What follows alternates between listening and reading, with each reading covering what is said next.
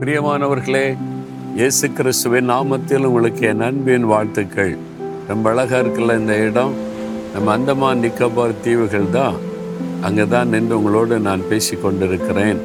ஆண்டவர் எவ்வளோ அழகாக கடலுக்குள்ளே இந்த அருமையான தீவுகளை உண்டாக்கி ரொம்ப அழகாக செழிப்பான ஒரு இடத்தை ஆண்டவர் கொடுத்திருக்கிறார். இந்திய தேசத்துக்கு இது ஒரு ஆசீர்வாதமான ஒரு இடம். இந்த இடத்திற்கு ஏராளமான டூரிஸ்டுகள் வந்துக்கிட்டே இருக்கிறாங்க. பார்க்க வேண்டிய அருமையான இடங்கள். ஆண்டவுடைய சிருஷ்டிப்பு எவ்வளோ மகத்துவமானது என்பதை இங்கே வந்து பார்க்கும் பொழுதும் நாம் உணர்ந்து கொள்ள முடியும்.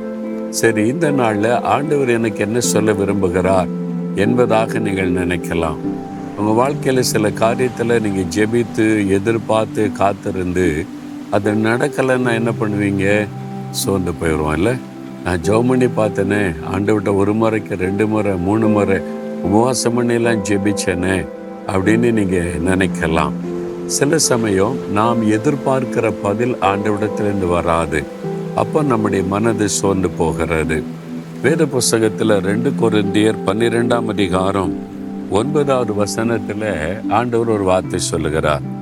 அங்கே பவுல் என்ற ஒரு தேவ மனிதர் தன் சரீரத்தில் கொடுக்கப்பட்ட ஒரு முள் அது தன்னை எப்பொழுது வேதனைப்படுத்தி கொண்டே இருந்தது. ஆண்டவரே அதை எடுத்து போடும் என்பதாக பிரார்த்தனை பண்றார்.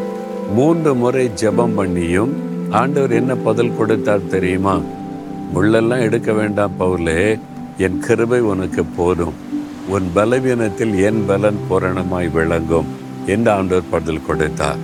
ஆகவே பவுல் அதை மகிழ்ச்சியோடு கூட ஏற்றுக்கொண்டார். சில சமயத்தில் அப்படிதான். நம்ம ஒரு எதிர்பார்ப்போடு ஜெபிப்போம். ஆண்டவர் வேற மாதிரி பதில் கொடுப்பார். அப்போ ஆண்டவர் என் ஜெபத்தை கேட்கல பதில் கொடுக்கல அப்படின்னு நினைச்சுதான் நிறைய பேர் சோர்ந்து போகிறோம். அப்படின்னு நினைக்காதங்க. தேவன் வித்தியாசமாய் பதில் கொடுத்திருக்கிறார். நீங்கள் வந்து இந்த பிரச்சனை நீங்கிடணும் இந்த போராட்டம் நீங்கிடணும் இதை என்னை விட்டு போயிடணும்னு வேண்டுதல் செய்கிறீங்க ஆண்டவர் சொல்கிறாரு அது பாட்டில் இருக்கட்டும் என் கிருபை உன்னை தாங்கும் நான் உன்னை பலப்படுத்துவேன் பயப்படாத. அவ்வளோதான் அது போதுமே நமக்கு.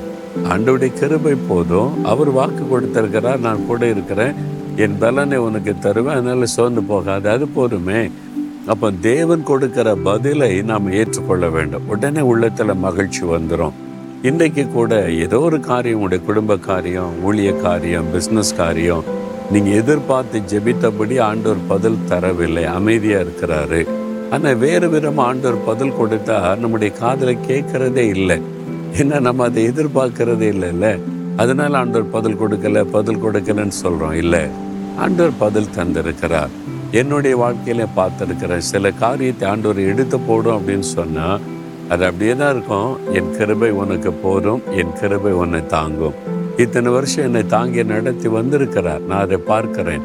உங்களையும் தாங்கி நடத்துவார்.